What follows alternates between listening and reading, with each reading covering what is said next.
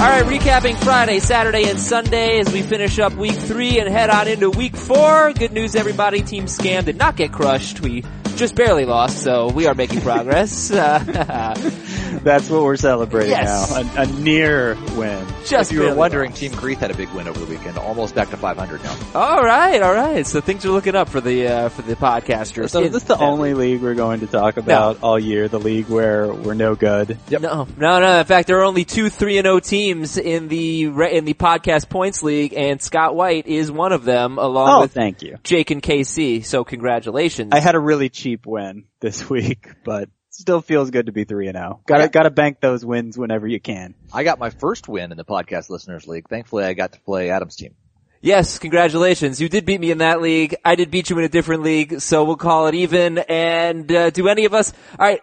How many Madison Bumgarner shares do you guys have? I tweeted out on Friday, I believe, that I have relieved bum, not mad bum, because I have none. Yeah, I feel like between him and Marte, I've been walking through a minefield here and, and have managed to escape unscathed so far because I have zero shares in Bumgarner as well. Yeah, same, same. Wow, we have gotten lucky, but not everybody else has, that's for sure. Bumgarner could miss more than two months with injured ribs and more importantly, the sprained AC joint. That's a shoulder injury. He fell off his dirt bike. And it stinks. It's just bad luck. Uh, so we're going to talk about trade scenarios, what you would or would not give up for Madison Bumgarner. Obviously, who we are adding and dropping, uh, who you should be adding and dropping, and, and who you are adding and dropping as we take a look at the most added list. Any updates to two start pitchers? Uh, yeah, you know how it works. then we'll talk about Jose Quintana struggling, Danny Salazar struggling. There's something I really want to talk about regarding Dylan Bundy. Uh, Brandon McCarthy had a great week. Joey Gallo is a top eight third baseman right now. You know, you know, stuff like that. But, but with Bumgarner, so again, he could miss more than two months. We don't have a concrete timetable yet. I don't really like trading for injured players. What would you guys give up to get Madison Bumgarner right now? I would start by making a low ball offer, maybe somebody that's off to a good start that we didn't think was actually that good, somebody like uh, Gio Gonzalez or an Ervin Santana. Ian Kennedy. Yeah. Yeah, right in that Um, range. Yeah, I think that makes sense. Um, I may, since it sounds like this timetable is getting less optimistic by the day, I may drop Bumgarner even more in my rankings. I had him uh, behind Paxton and Carlos Martinez, just ahead of Porcello, Greinke, Quintana, Tanaka, McCullers. I may drop him behind that group, maybe even further behind Harvey and Salazar. Um, and then you start to get into the Teheran, Stroman, Fulmer. Even even that I'm kind of hedging on. Like it, it would depend on the way the rest of my. I, I don't think I I don't think I'd give up those guys. I have a feeling if I have Teheran and Fulmer, like I'm relying on them. I need them to be good for me in order for my team Right. to be good. I- but I but there's you know there's leagues where Teheran is like one of four number three starters for you basically, and there's leagues where he's your number two starter, and, and like there's you know it just depends on the depth of the league and how expendable he is. I, and I think a big part of it too is I would expect the timetable is going to change over the next seven days. I feel like we're in a gray area right now where Bumgarner could be back anywhere from six weeks from now to, oh crap, he's not coming back this year. And he's also going to be coming back from a shoulder injury, which you know, which is a little scary. So I don't. I- I guess my basic rule is I'm I'm fine not getting him, and I, I'm if I'm going to trade for him, it's probably going to be one of my good teams, right? Ob- Like I don't I don't want to. You know, you have to have a good team. And I am going to give up somebody that I just don't need. That that, that if this guy gets hurt tomorrow, it's not going to really affect my team that much. I think that's probably how you want to approach it. So yeah, like someone like Gio Gonzalez, you've gotten great production from. Someone like Ervin Santana, but if you didn't have them to begin with, you know, maybe your team would be just fine. I think you start from there. Marco Estrada, would you trade Marco Nope. Estrada? Nope, In a heartbeat. I would not. I- If I were, if I were three and zero, maybe. Uh, I guess I'm just thinking about my one Marco Estrada league, and I couldn't afford to do that because my team's not that good right now. Yeah. Uh, but yeah, no, no, you, I think context you? absolutely matters in this situation. You're taking uh, what could be a huge, um, you know, could be a windfall for you. It, it just can you survive what you're sacrificing in the meantime. How do you feel about Estrada, Scott? Would you trade uh, Marco Estrada for Bumgarner? I'm going to rank Bumgarner ahead of Estrada. Yeah. Uh, so I think I, you know, I tend to think of my rankings from the 12 team mixed league perspective. And I think in that more cases than not, I, I Estrada's expendable enough that I'd be willing to do that, but you know, it depends on the way the rest of my pitching staff looks. All right. And okay. So that's Bumgarner for you. I'm sorry that that happened. That stinks. Uh, you, you expect injuries to pitchers. You don't expect them on their off days when they're riding dirt bikes. Who are your favorite ads and drops? Heath Cummings. Why don't we talk about Joey Gallo? Cause you just picked him up and we just had an email come in. Should I drop Greg Bird for Joey Gallo? Gallo is the number eight first, ba- uh, third baseman in points leagues, number six in Roto. Uh, tell me, uh, who you'd be, dropping for Gallo. I, I pr- did pick up Gallo in a points league, but it was a 14 team points league. I would prime, I agree with what Scott said off the air that I would primarily like to add him in Roto and judging by his ownership percentage, he's probably owned in most Roto leagues, but I was impressed. Of course, they played the Royals this weekend, so I got to see a little bit of Joey Gallo and I, the opposite field home run was very impressive, but I was more impressed by the way he played in the field. Looking at his defensive numbers on Fangraphs, and it's way too early to make a lot out of that, but he has been a net positive defensively. I am just starting to wonder as they keep being less and less optimistic about Adrian Beltre's calf, would they like to bring Beltre back as a DH? Is Gallo going to play third base for most of the year? Hmm. Interesting. And okay, he's only hitting like 216 or something, right, Gallo? But he has six home runs. Yeah, he, Yeah. he he's um he's not that much different than Chris Carter, I guess. Well, if he can sustain this, is the thing. I mean, cause right now he has an OPS over 900, but he's also on, uh, you know, what kind of home run pace is this? Like a 50 homer pace, basically? Right. And, uh, you know, if he slows that pace at all, it's going to be harder to justify. And, and Beltre's so good defensively that like, uh, I mean, as much time as they're giving him, I think they want him back at 100%. I, I don't know that it's, like it, I, I think Gallo has improved his chances of sticking around with his performance so far. I think that's fair to say. And obviously he can move to left field. They haven't figured out that situation. But, um, you know, I, I don't know that the, the Beltre scenario is going to play out like you're thinking. Well, and what's our what's our over under on when Beltre comes back? June first. Ooh, that seems late.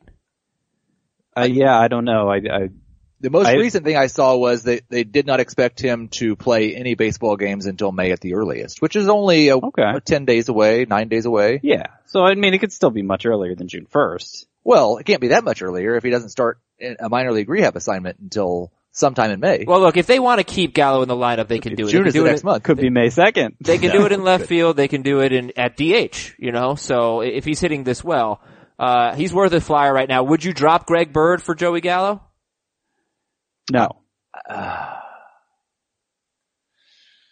might. All right. Maybe it depends on league depth. And I don't think it does. no. I just think that Bird's better. I think he's sticking around. Okay. Uh, any big? Uh, all right. Well, we can talk. Who else? Who else were you guys excited to add this weekend? Scott Heath, hit me with it. I added Steven Souza in one of the last leagues where he was still available. I added uh, Jason Vargas for his two start week, and that one was he was added in most leagues earlier in the week, but this was a league where we had to wait until Sunday night for our you, waivers. You burned through your FAAB in uh in the head to head auction league, which Yes. is weekly FAAB. So, you know, Monday is of course a bidding war for everybody. You're uh you burned through it, man. well, Joe Ross was a free agent, Yeah. and so I, that's what was my biggest add. And then I added Souza and I added Vargas. You also burn through a lot of your FAAB in the Roto League that we have. I don't know. You have $21 out of a $100 budget on Kevin Gausman, who got dropped on Saturday, and then I put in a claim for him for $10. Because I, cause I know Chris loves him, but Chris has already spent a lot of money. So I said, alright, I'll put in 10. Then he gives up four runs in the first inning against Boston. I said, you know what? I think I'm only gonna put in seven or eight for Kevin Gausman. and, uh, yeah, Heath blew it out of the water with a $21 bid. I think maybe, maybe giving up a little bit early on, on Kevin Gausman. But he did have another bad start and, uh, He did. But there were you know, un- unless unless the pitch FX data has changed since then and we got to watch out. We've had to watch out for that this year. Um, an encouraging sign for Gausman in that start where he got rocked was he threw 31 splitters. And, Um, and I think those mostly came after he got rocked. I don't, yeah, I was looking at, and it was the live data, but Yeah. he wasn't really throwing the splitter early and he got rocked and then he just started throwing it. and it was Duh. kind of uh he got rocked in a different way. He gave up three home runs when I think he'd only given up one in his first three starts. That's so, right. Um, hopefully he doesn't lose confidence in the splitter based on this performance, but he had only once exceeded 15 splitters in a game before throwing the 31 yesterday, and that's his best pitch. So, um, if he continues that, then I think you can bet on a turnaround of sorts. Right. So that's a good buy low candidate, Kevin Gausman, or someone that you might be able to pick up off waivers. Uh, that's why I brought him up. Scott, how about you? Who are your big ad drops? Uh, well, I was indecisive about what to do at third base in the podcast league where I'm 3-0. And, uh, switched to Chase Headley for about two days and then went back to Ryan Healy, who I'd originally dropped. Um, so it's nice to have him. I, I like the A's matchups this week. He's hot. All of that. Uh, Matt Bush is who I ended up with after he, Heath beat me out for, uh, for the two start Jason Vargas and everybody else in the head to head auction league where he's down to one third of his budget remaining. Uh, I got Matt Bush for a zero dollar bid-. He got his first save this weekend and I still think, like I'd rather have him than either of the Nationals choices, either the Phillies choices. Uh, so that's good. I did end up with Wade Miley in one really deep league. Uh, I, you know, leagues where like 320 to 360 players are rostered. That's where I was willing to take a flyer on, on Miley, who is in line for two starts. Um, obviously off to a good start with the strikeouts and I don't have a lot of confidence in him, but in leagues that deep, he needs to be owned and I was able to claim him in one 24 team league where I spent like 10, a tenth of my budget on All him. I was a little bit surprised that I didn't see, and maybe it's just because he's owned in our leagues and only 40% owned in the rest of the leagues, that I didn't see more action on Patrick Corbin. For a, t- he's 52% owned now. Two starts, Sparp, and I believe one of those starts is against the Padres. It right? is in Yeah. Colorado as well, but they're both at home. Uh, yeah, Corbin, it's hard to trust, but that Padres start, I mean, Dan Straily struck out 14 Padres this weekend. So, Yes, he did. Did I say and something it wrong, definitely looked like, uh, you know, one of those, I'm facing the Padres, so I'm gonna have an outlier performance type outings. Heath, did Like, I say uh, something wrong? You're looking at me like, uh, like I messed up. Not at all. Oh, okay, okay, good. Uh, I thought maybe I messed up Patrick Corbin's matchups, but because I was just looking at him in one of our leagues. Uh, yeah, you, all right. I'm going to tell you guys who I think fantasy owners should be excited to go out and add, and you tell me if you agree or disagree. Michael Conforto, 48% owned. I couldn't justify it in any of my leagues, but I wanted to. I wanted to find that spot for him. Yes, yeah, I he- would put him as a seven and a half on the excitometer. There you go. Here's the deal. Cespedes pinch hit yesterday. He expects to play tomorrow. And, and Conforto's over three against lefties this year. But the Mets are struggling. I think they gotta, I think they gotta keep him in the lineup and 48% owned. It might be more of a long-term play, but Well, Jay Bruce is playing first base because Duda is out, so Right. I, I don't know that Cespedes even matters in that scenario. I don't Okay, think he does, and and I believe, assuming all the matchups that I looked at are right, they don't play, they don't face a lefty this week. Outstanding. Michael Conforto, 48% owned. He's batting 361 with four homers. Um, Mitch Moreland, 50% owned. I don't, I'm not that excited, but I feel like we have to stop ignoring it. He's batting 315 right now with 11 doubles, two homers. Uh, Moreland. I don't disagree with his name being on this list. I did put him in the waiver wire column today. I don't think we should act like Mitch Moreland has just always sucked. And where where is this coming from? Yeah, two years ago he had a nice year. He had a nice He had year. eight twelve OPS two years ago. Yeah, but at first base from presumably a part-time guy in the long run when Brock Holt at everybody else's back. I, he's, you know, he, he was never really, like if you were starting him in mixed leagues, you were looking for an upgrade. For sure. Right. Um, but fir- first so I- base ain't what it used to be. This is you're Wow. you're Mr. Scott White Hot. Trust the hot streak. Write him right now. in DFS, this is a different animal, sir. This is long-term view. I would, like if Ryan, if you're choosing between Ryan Zimmerman or Mitch Moreland, I would absolutely that- take Zimmerman. That's not a choice But anymore. Zimmerman's not available on the waiver wire. Zimmerman is almost universally owned at this point. He homered again yesterday. okay. He wasn't as of Friday. I'm Yeah, sorry. he's like I'm 87% sorry. No, that's alright. I mean, you're, you're right to say that. You gotta go Zimmerman, but but Moreland, like if you have Greg Bird, you might have to make that switch. It just, people could need a win right now. It's early, Can't but keep playing Greg Bird. yeah, you can at this point. Um, I, I, I mean, look, it's really dependent on your league, but Devin Mesoraco is 24% owned. He should be back pretty soon. If you need a catcher, you could look into that. Yes, I did get him as my, uh, I replaced Chris Iannetta as my number two catcher in Tout Wars with Devin Mesoraco. Oh my Yeah. gosh. I was Upgrade excited about that. of the Yeah. century.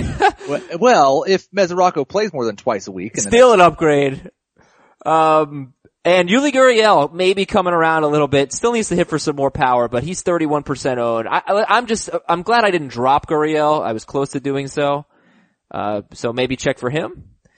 And Austin Hedges, 56% owned. Now there's a catcher who's got us excited, right? He homered Friday and Saturday. He said he's made a small adjustment with his hands, kind of syncing them up with his legs. He was out of whack mechanically and Hedges is hitting really well right now. So we'll see where that goes, guys. Austin Hedges.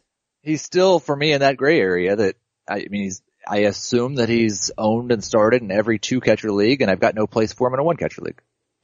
Yeah, alright, but at this point, like, would you drop, I think I asked you this last week, but would you drop Russell Martin for Austin Hedges? I I don't think I'm, I'm getting closer. Yeah. I mean Hedges still isn't hitting 200, right? No, I don't think so, but he was like 0 for 24 or something crazy. He's turned it Yeah. around. It just puts in No, I wouldn't- I perspective wouldn't. how I, I, I, as somebody who owns Russell Martin in a one catcher league where Hedges is available, I could say I was not looking to do this. Though, you know, I like Hedges, but I like Martin too, and I liked Martin more to begin with, and Hedges will have to be, have to do some things other than hit home runs, which are, of course, unpredictable and sporadic in nature for me to buy into the idea that he's really better than Martin. Alright, Julio Urias could make a start this week. He'll be up with the Dodgers very soon. He's 79% owned. I think we'd all agree we should look for Julio Urias, try to add him. Yep. Yeah. And then, Scott is not excited about anybody. get excited, Scott White. He's Um, on Team Scam. You know, we you just added you just asked me who I was picking up in my leagues, and it was none of these players you're naming. So well, that, that they I'm weren't having to available. put myself in somebody else's position who's not, you know, doesn't have the rosters I do, and decide if in a vacuum this player's worth adding. Would you drop Kevin Gausman for Julio Urias? No. Mm, I wouldn't either. I wouldn't either. Would you rather have Wade Miley or Julio Urias? Urias for sure. Yes. Not Okay. close. And I just throw this guy out there. I, I have not been motivated to add him, but maybe we should. You tell me. Hector Santiago. Hector Santiago so far has a career high strike percentage, as in amount of strikes he's throwing, and swinging strike percentage. A lot of that was in one start against the Royals.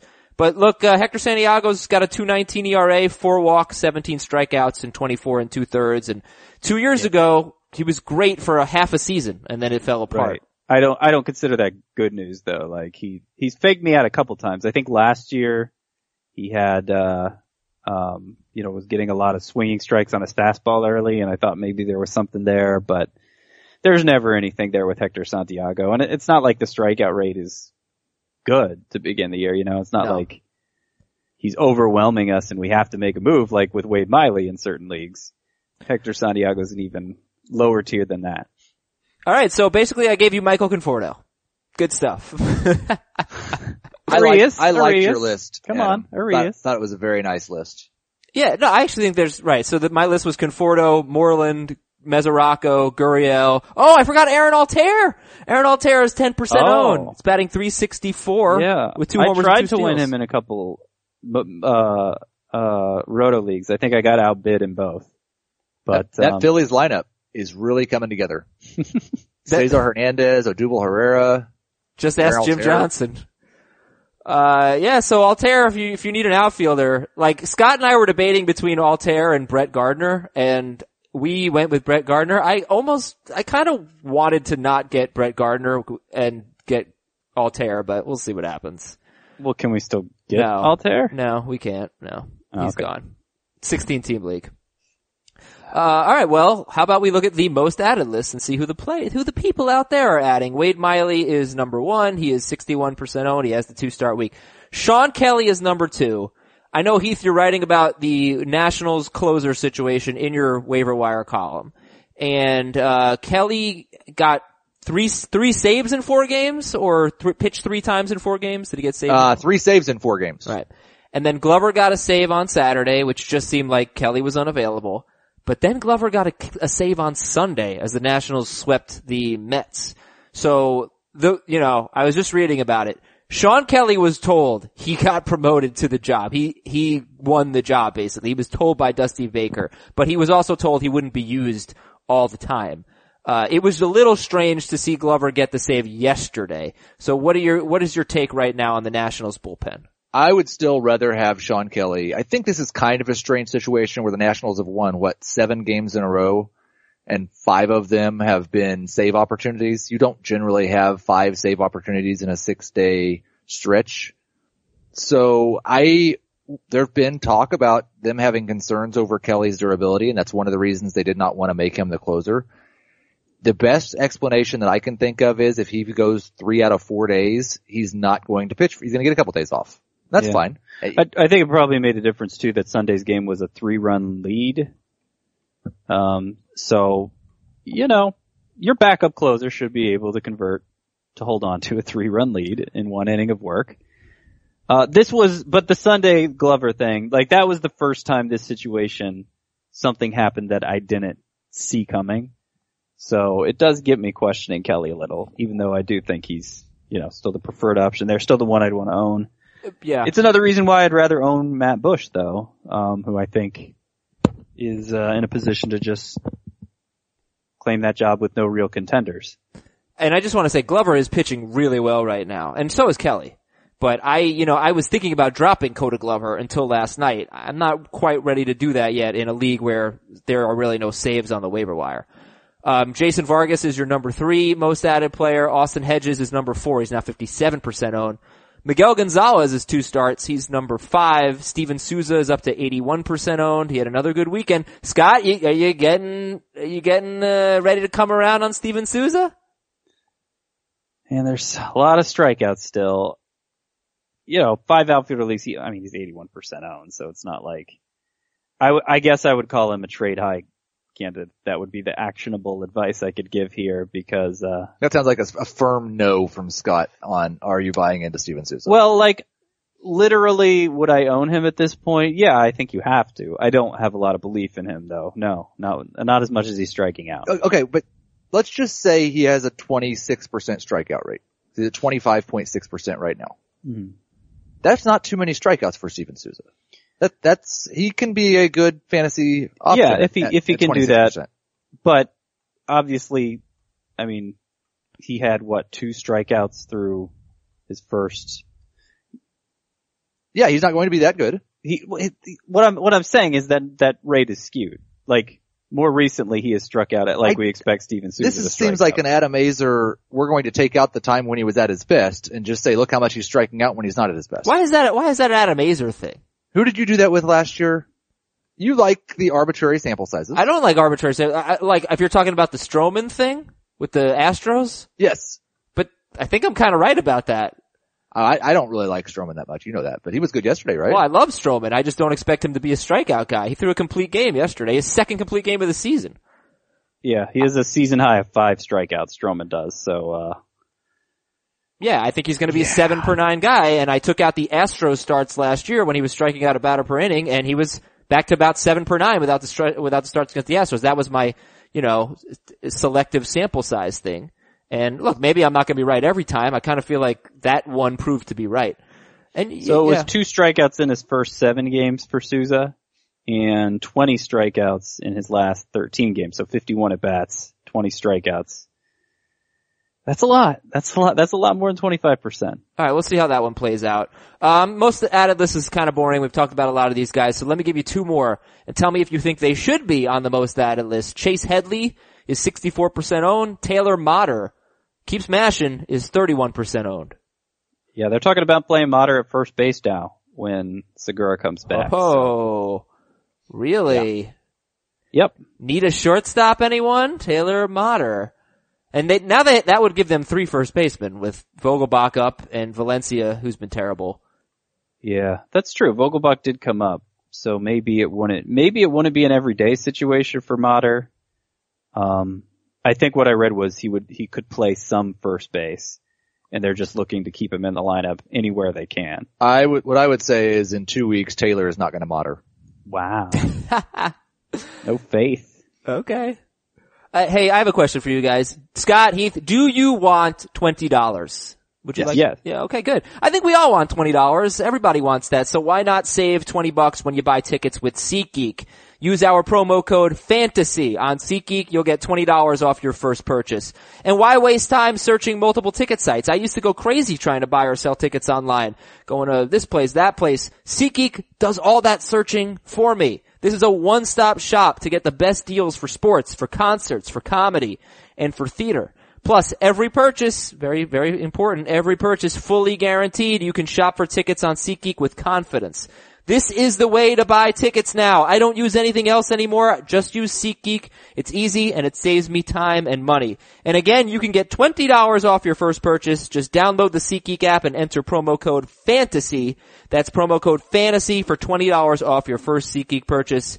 Go to a baseball game, people, and use SeatGeek to get there. Promo code is FANTASY. Alright, here's some big news for you. Starter sit George Springer in his hamstring injury. They say he might play sometime during the first series of the week. What do you think, starter sit? I would sit.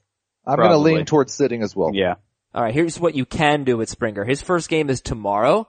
Luckily there are a lot of players whose first games are tomorrow, so you can check the lineup. If you play in one of those leagues where, you know, you can wait till your, to the team's first pitch. You know what I'm saying. Uh, Miguel Cabrera is on the DL with a groin strain. Detroit seems to think that Cabrera may only need 10 days. We shall see. Yeah, we've heard that one before. Yeah. Uh, the Angels said that about Garrett Richards, I think. and now he's on the 60 day DL. Yeah. Dustin Pedroia hurt his knee at Baltimore. I think we've all seen and heard about it now. Manny Machado with the slide. And, uh, Petro- Pedroia is going to have an MRI. Marco Hernandez has been starting at second base for Boston. Uh, I'm pretty sure they're off today. So we'll see. Uh, Zach Britton had an MRI on his arm. MRI. It looked good. That's nice. And coolest thing I saw this weekend was the bandwagon cam at, uh, at Miller Park. Did you guys see this? Did not. I, I think I know what you're talking about, but I'm not, did it really happen at Miller Park? Oh, was it in Cincinnati? It was. It was in Cincinnati. Okay, Yes. Great American Ballpark. Thank you. Uh, I just, we just love Miller Park on this show. so they had the Cubs in town and a lot of Cubs fans there. And I guess we're all familiar with like Kiss Cam, right? They put two people up on the Kiss Cam and they're supposed to kiss. Yeah, sure. This was bandwagon cam. They put these Cubs fans on the bandwagon cam and then they would put a caption like, lifelong Cubs fan since 2016 or never actually been to Chicago. It was very funny. It Uh, was, it was very funny. I, I've seen some similar type things in the NBA and I'm glad to see that MLB f- teams are having some fun with that type of thing too. Yeah, it's good stuff. I want to talk about who stood out over the weekend. NBA sucks, by the way. Uh, You, you knew what, you knew I was Yes, I know. I You had a terrible, terrible string of tweets. You should have just apologized and been done with it.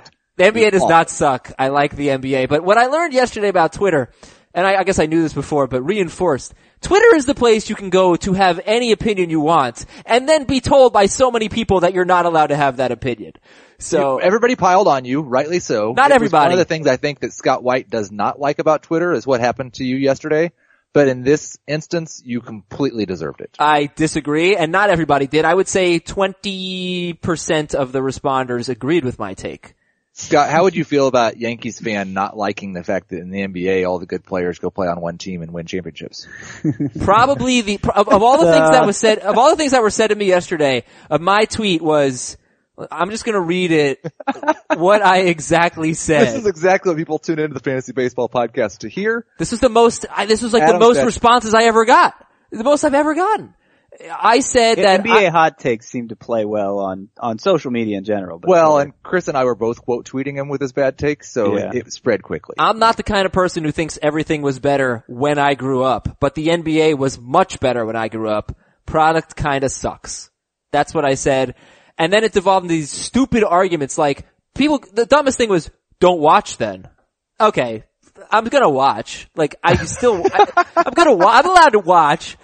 And the Yankees thing was, was crazy because Like, do you think Yankees fans, you think we like the fact that the Yankees just went out and bought everybody? Like, no, we don't like, that's not what you like about the Yankees. You're a Yankees fan, they do that, and you root for them because you're a fan. It's not like, oh, we love being the big market bully. No, that's not how it works. So that was really a ridiculous argument. And I'm gonna stop this conversation. So, uh, weekend standouts. I need to talk about Dylan Bundy. Because man, he's off to a great start. He has a 137 ERA. I can't imagine how he's doing it with this velocity. I, I'm concerned about the velocity. It's, it's a lot. Uh, it's down a lot. Um, and it's decreased a little bit every start this year. Uh, I put in a trade offer actually in the podcast league. You know, if, if this owner is listening, it's probably not going to work. I don't know. I offered Bundy straight up for Kenley Jansen in a points league where they're both RP eligible. And we'll see what happens. But I am concerned. He is not throwing hard. He's, he's throwing like low 90s. I, I want to know if that's a concern for anybody else.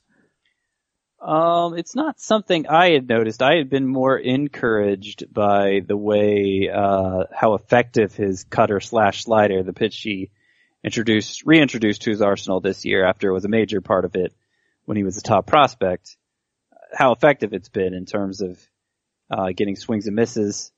So, I mean, uh, that's always, I, I would think that's a better indication of dominance than just pure velocity, though of course velocity is something we keep a close eye on. Um, The only thing I would say, and he's- down like one and a half miles per hour uh, from the, the past, from last year. And I guess the thing that might add a little bit to what you're saying is the fact that he didn't throw this pitch for a while because of injury concerns. Right. Mhm. And now he's throwing it and his velocity on his fastball is down. And there may be no correlation there, but it, there's a, I could see, like if you could trade him for Kenley Jansen, I think it's a great idea. I, I like Um, Dylan Bundy a lot, and yeah. I, I think I have some concerns about his durability and whether or not he can do this for a full season. Also, if you look at the strikeouts, only 20 strikeouts in like 26 innings for Bundy, but he's faced Boston twice, and they don't strike out a lot. yeah. Uh, so That- I don't, that I whiff, don't know. The whiff rate on that slider slash cutter is over 30%, which is ridiculous. Yeah, yeah, that's great. But but like Jeremy Hellickson had one of the best pitches in, in baseball last year, right? With whiff rate. Yeah, the, the changeup had a very high whiff rate. His swinging strike rate is up over 12% after being at 10.5% last year. So the fact that his strikeouts have gone down seems a little bit unlucky or like it's not probably going to last if he continues to get a whiff rate like that. No, I think yeah, I think it's a little bit matchup dependent because like he's faced the Red Sox twice. Uh, I'm not saying I'm panicking about Bundy. If this trade offer Bundy for Jansen gets rejected, I'm not going to be upset about it. But I wanted to bring it up. And the other thing is Bundy has Tampa Bay this week. Should be a good start. And then he's pro- since he pitched Friday, he's probably a two start pitcher in week five. So maybe maybe you want to wait. I don't know. Maybe you don't want to do anything with Dylan Bundy. I thought I'd bring it up. Uh, who stood out to you guys? Big weekend performers. Uh, well, there's a lot. I, I think we should probably talk about Dan Straily because that was the biggest 14 strikeouts. Not what you expect to see from him. I, I touched on it a little bit. It kind of reminded me of, uh, like last year, Jaime Garcia. You mentioned it on the podcast last week, Adam. Jaime Garcia had this random 13 strikeout outing against the Brewers, I think it was early Yep. last year. It was, it was right, almost maybe the same day that Vince Velasquez had his 16 strikeout complete game against the same Padres.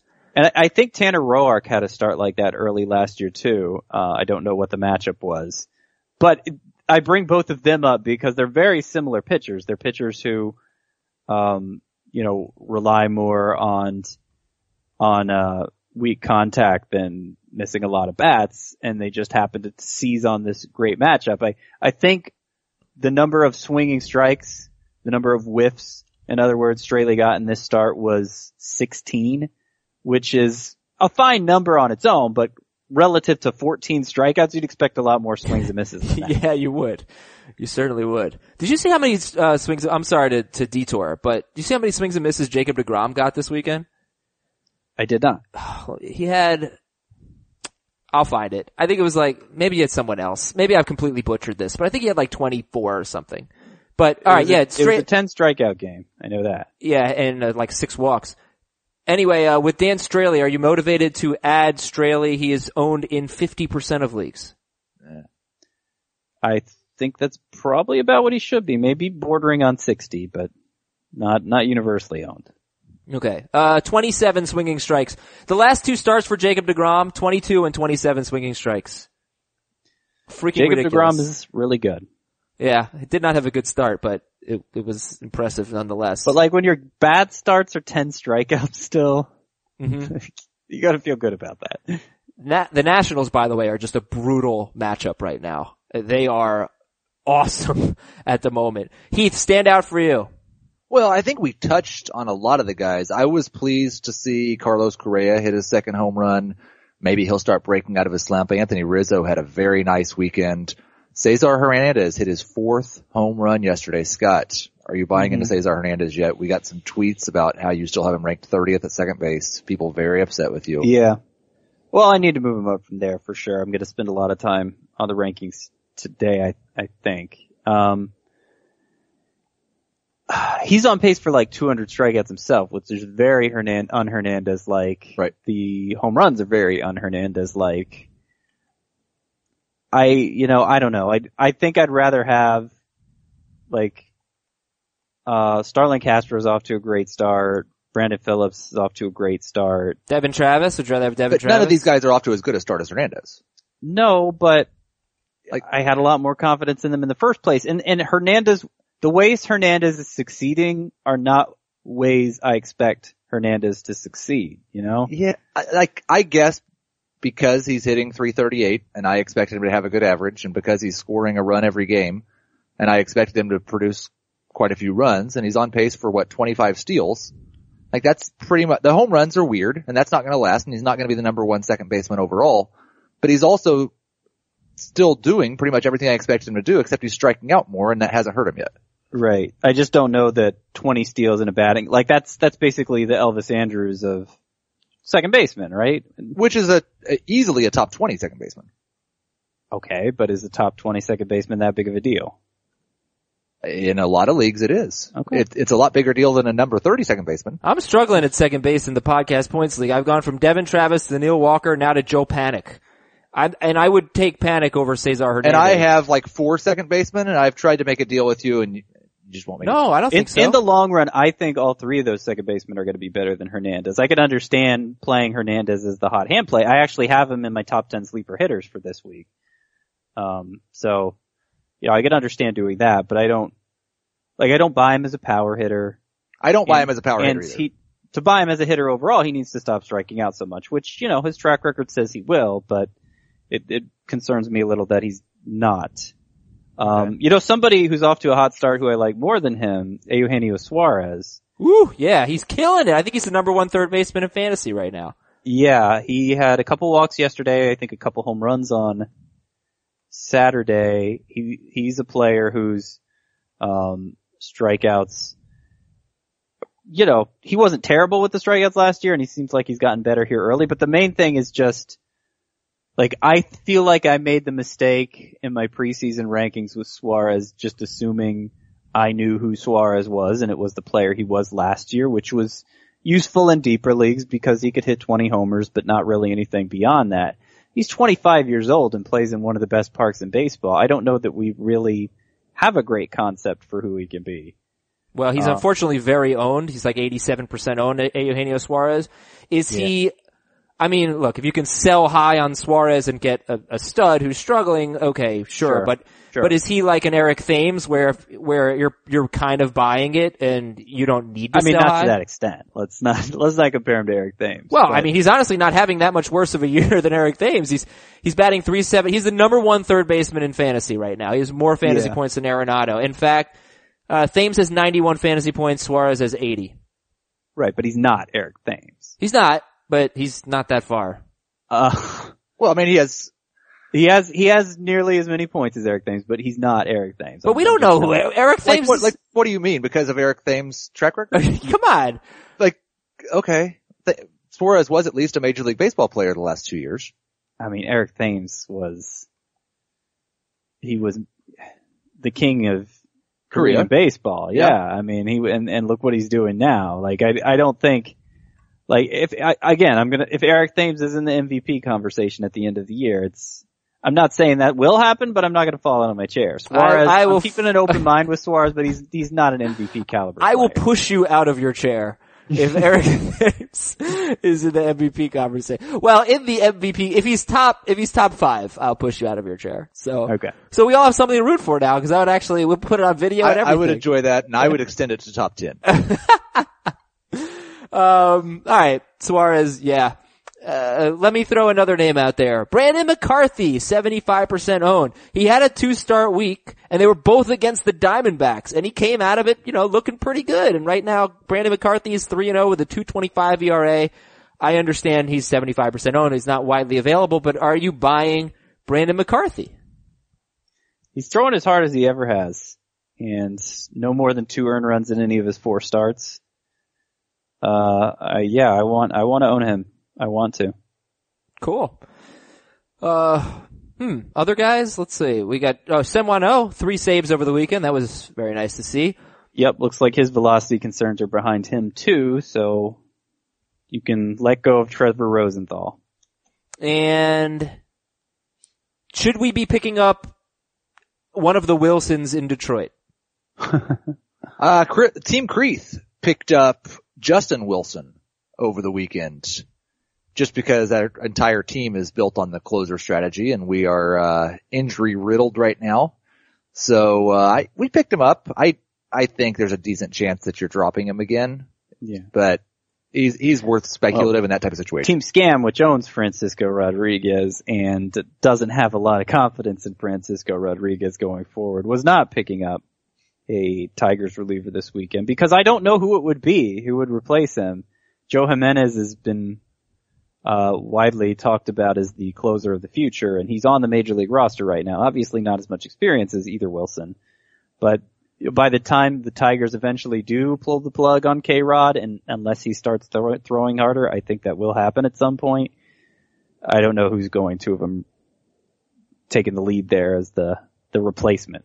Is there anybody you want in the Angels bullpen with Cam Bedrosian on the DL with a groin strain? Uh, no. I heard. uh I don't know. Like just no. Yeah. It, it might No, be 10 really, days. I mean- it really might just be 10 days this time. Or it might not be. Who knows? But But just, you know, to cover all our bases in case there's leagues with no closers available. I've heard Blake Parker mentioned a couple times as a potential fill-in for him. Bud Norris. here in the early going. Bud Norris got the save for them on Saturday against uh, the worst team in baseball, the Toronto Blue Jays. Uh, I'm just going to start throwing stuff out there. Here we go. Ready? I think you might want to sell high on some Pirates pitchers. I think their defense is going to be unbelievably terrible without Starling Marte and Nova in particular. Like, I don't know how Nova can keep this up. Uh, I applaud what he's doing. He throws strike after strike after strike after strike, but he's going to have to rely on good defense. And they were a bumbling mess this weekend. Their outfield, I mean, look, if they put McCutchen in center and John Jaso in right field with any regularity, that's just an awful idea. it's, it's just awful. McCutchen is a, t- is a really bad center fielder at this point. So I think we didn't talk about that with the Starling Marte suspension, but that is, that is a consequence that, that could have a big impact on them, in my opinion. Okay. I, I don't, I don't necessarily dislike that. I don't know how, like, I don't think you can sell high on Gerrit Cole right now. You need him to have a little better stretch than this. Yeah. And if he's going to strike out guys, then maybe it doesn't matter all that much. But I, but it should be said that I'm not sure there's a more realistic downgrade going in in baseball, going from Starling Marte to Andrew McCutchen, because you're going from one of the best fielders in baseball to a guy who had who statistically like cost him like 22 runs last year in center. I, I'll tell you one. The Royals sat Lorenzo Cain yesterday and played Jorge Bonifacio in center field. okay. that, that is a, that's a bigger downgrade right there. Well, I wouldn't have known that. I, I didn't know we had a Royals update coming, but uh, He also hit his first home run. he did. Donga Facio, is that what you called him? Jorge Dongafacio. I mean, should we overstate it though? Because McCutchen was their center fielder last year. Um, well, they also had Marte in right or left? Left, I think. Uh, so that helps. Yeah, left. And yeah, their pitching was disappointing last year. Yeah. Okay. I had, McCutchen had a very bad year defensively last year, right? hmm And he, No, and there's no questioning that. and he's not a good center fielder. Yeah. I just, Uh, all right. you know, I, I might be he was great down the stretch too. I might be overreacting, and and I think you just Nova. wanted a chance to say something bad about Andrew McCutchen. no, I think Nova. Nova, you know, he, he's putting a lot. There are a lot of balls in play for Nova. Yeah, And- no, there are, and uh, he's- I don't. He's such a weird pitcher. Uh, but if he's Bartolo Colon throwing five miles per hour harder, Yeah. and that's that's kind of statistically what he's looked like, then I don't think that that'll be a bad thing. Would you trade Nova for Bumgarner? No, You wouldn't trade. I him? mean yes, yes, Sorry. yeah, yeah. I, was I, I what do you heard that. no? I heard that backwards. Sorry. All right, we have a lot to get to. Let's see here. Um, Stephen Strasburg, he's going to miss a start, but he probably will pitch this weekend. He's on paternity leave. There's still talk about Rich Hill returning to the bullpen when he comes off the DL. I think that's probably up in the air. I do want you to know that my phone put the Giants outfielder with the shoulder sprain as senses spam instead of Denard Span. I, I realized looking at the notes that I screwed something up that we skipped over. Okay. Um, cause I didn't realize he was still this, uh, under-owned. Jason Heyward is still just 65% owned. I picked him up in our podcast league. I don't really think he's having, he's doing anything that special. He looks a lot like Jason Heyward again. Yeah. Uh, I'm Which struggling at outfield there, man. I can't believe how bad my, like, Carlos Gomez done. Uh, I, Hunter, Yeah, well like, yeah, go ahead. Carlos Gomez was probably more owned than Jason Heyward for a while. He probably still is. Heyward's like 65% owned. Uh, yeah. Like, I picked up Heyward and Conforto. Who would you start this week? Or maybe I bench Renfroe and start both of them. I'd rather have Conforto than Heyward, but I mean Heyward has been improved. He hasn't had that like monster week that makes him one of the trendy ads in fantasy baseball. But Right. if he just like if he just holds what he's doing and consistently does it over a full season, that is old Jason Heyward basically and probably a top 30 outfielder. Yeah. Uh, one thing about Conforto this week is he is facing Teheran, Scherzer, Strasburg, and Joe Ross. But I don't know. I'm not sure you should shy away from him. All right. Anyway, that's enough about Conforto. Uh, let's do some pitchers. Let's talk about some pitchers here. Who are you buying uh, from this group? Studs being studs. They're studs because they're owned in 84% or more of leagues. Gio Gonzalez, who apparently is throwing more inside pitches against righties, uh, setting up his changeup. And Lance Lynn had a great start again at Milwaukee. And Ivan Nova. Gonzalez, Lynn, Nova, anybody that you're buying now more than you were at the start of the season. I was already buying Gonzalez and Lynn, and so my confirmation bias will continue to keep me buying them, and I agree with you that I would probably try to sell high on Nova. Uh, I think I like Lynn a little more than I did coming in, just because I think there's a consistency factor I overlooked with him. Um, the kind of pitcher he is, not giving up. Um, you know, he, he doesn't have a lot of like starts that are going to carry you in a given week, but he seems to avoid the disaster starts too, just just the way his his uh, pitching profile works out. It's nice to uh, plug him in as your number four starter and just Yeah. not have to change it. Right. Just leave exactly. him there. Exactly. Yeah, that's a good point. Uh, alright, how about studs being duds? Any concerns about the following? Verlander, Arrieta, Cueto, DeGrom, Quintana, Salazar. Same concerns I've always had with Salazar. I mean, nine strikeouts is great, but if it has you only going five innings, I think he's, he's twice gone six in his four starts. Um, Yep. only one of them have been really good. Strikeout rate's great, but I just, I don't know if there's going to be enough there to make him a real standout in fantasy. Uh, the others I'm pretty much okay with. Yeah, like Quintana, I want to make the same point at Quintana that I made on, on Tanaka. You know, Quintana's, one of his big issues right now, he's walked 12 guys in 23 and a third.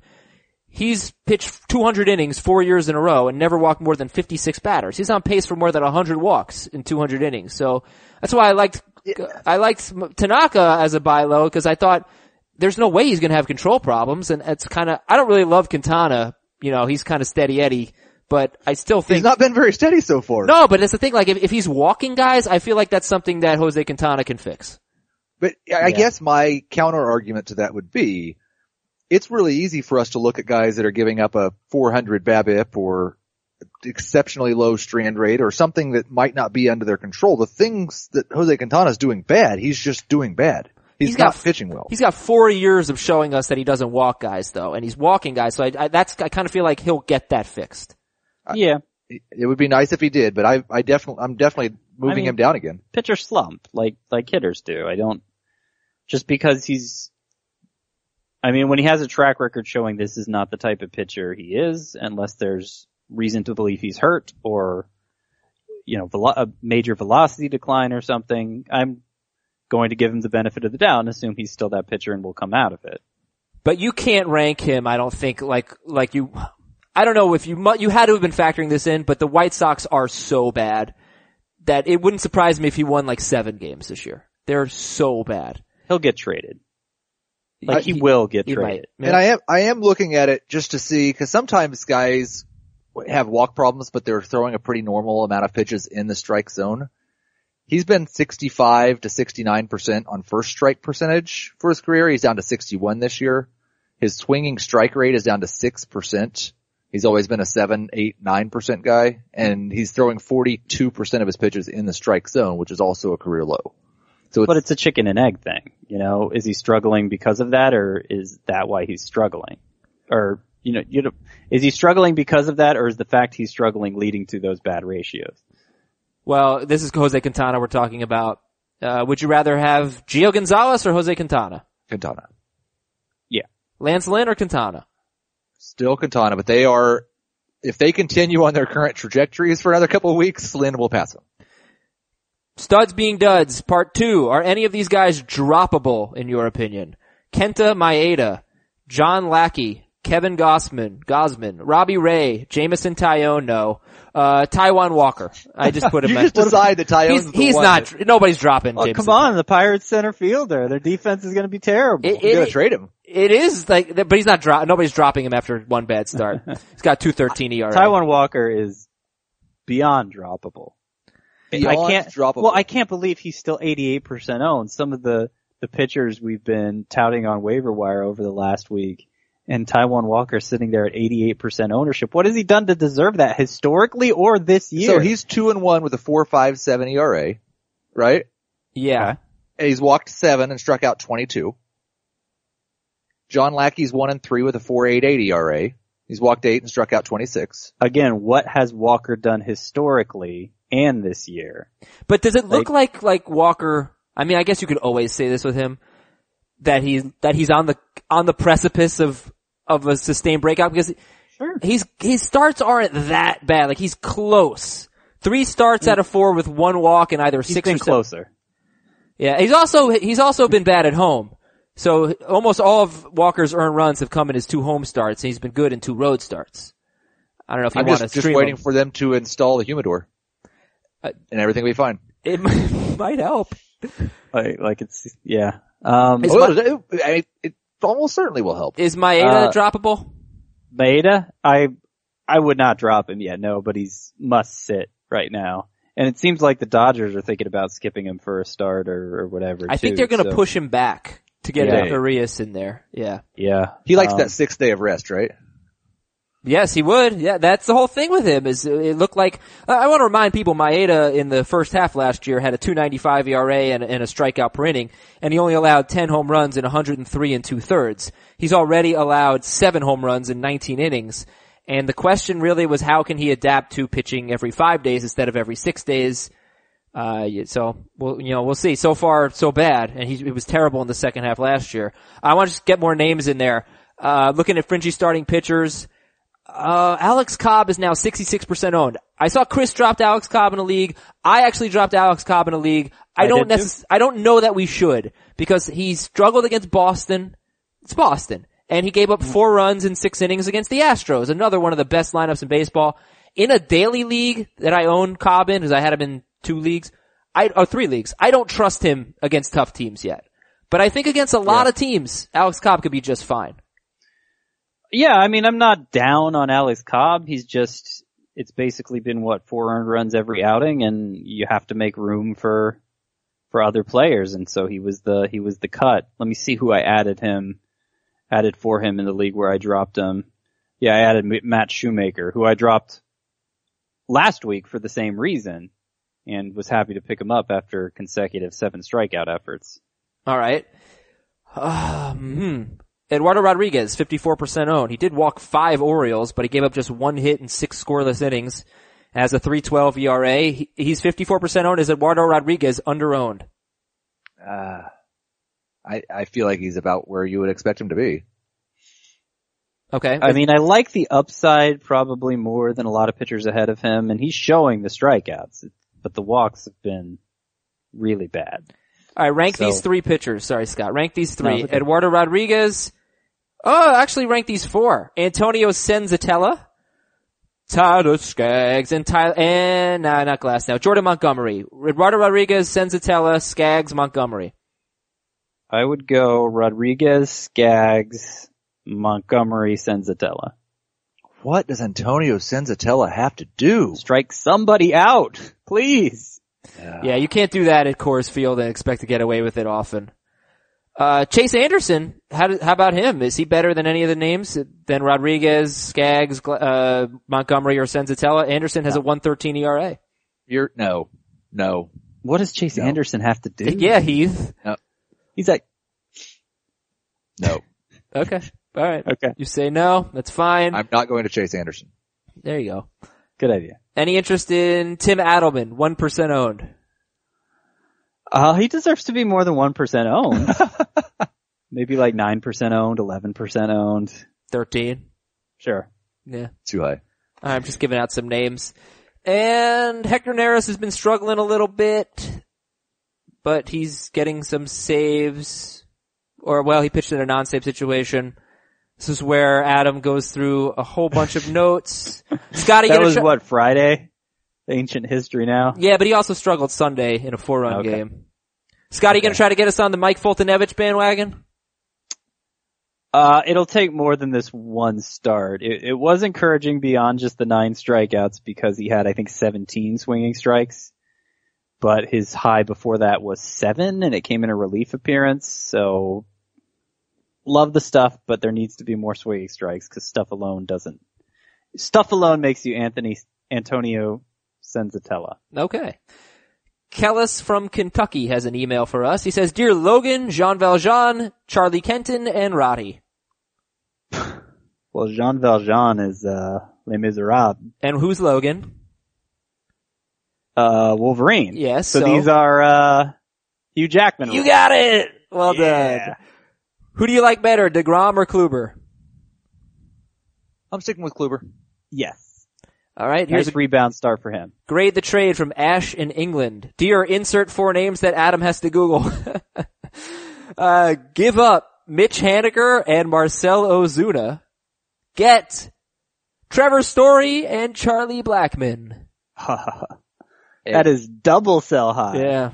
Yeah, that's uh I'll give it an A. Sure. That's an A. Now Yeah. look, Blackmon's obviously the best player in this deal, giving up Haniger and Ozuna for Story and Blackmon. But do you think maybe Haniger and Ozuna could be better than Story? They could Oh, be, but it's going to be because Story is a huge disappointment. yeah. Well, partially. Um but I mean just Haniger and Ozuna for Blackmon is a good deal in itself, you know? And Stor- Story is almost like a throw in, which is ridiculous. Yeah. Uh, from Ian in Philadelphia. Dear Yasmani, money, Tomas, and problems. Outstanding. I am a commissioner, 10 team head to head categories league. I wanted to buy low on Encarnacion and Kyle Hendricks. So I offered that owner Ryan Zimmerman and Gio for Encarnacion and Hendricks. Aizer trade. I expected a counter, but instead the trade was quickly accepted. Another owner has cried shenanigans. Am I wrong as the commissioner for standing by my trade of giving up Zimmerman and Gio for Encarnacion and Hendricks? That's a clear Aizer offer, and that's why people make Aizer offers, because sometimes they get accepted. Thank you. Thank you. Um, you're the commissioner. It, it depends on what, what are the league rules? Are you supposed to have a vote? Are you the only person that decides if trades go through? Like when I commission a league, there is no process for uh, disputing trades. I don't get a say as the commissioner and the league doesn't get to vote. If that's the case in this league, then it stands. Yeah.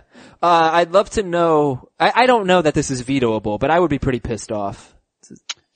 You, like, you'd be pissed off because you didn't beat the guy to it. No, I'd be You would pissed off. try to 'cause make the same deal. I wouldn't even expect to make the same deal. I mean, I mean, I would make it because I'm It- me. It's not. but- it's not reasonable to accept this. Like, if if the idea that you could have, you, you wish you'd beaten the guy to it, like if you're canvassing the league with offers like this, you have a lot of time to waste because they're Right. going to get rejected. you you may tear up some friendships in the process. Like it's it's a ridiculous trade. Is it vetoable? That opens a new can of worms that um, really compromises the long-term security of the league if people can't feel like they have the freedom to make trades. So, uh, you know, if, if you could trust it be a one and done veto thing, that's one thing. But if every league, if every trade made in the league goes under the microscope because you decided to veto this one trade, it's probably not worth it. If it becomes a recurring pattern for this owner of taking these low ball offers, then you have to think about maybe doing something with that owner in particular. yeah. Sl- ruler slap him, I would say. It's like, uh, More than that, if, all it, if it becomes a recurring pattern. push him out of his chair at the end of the year. All right, we're done here. Uh, I have to fix the podcast league divisions. It's my commish show.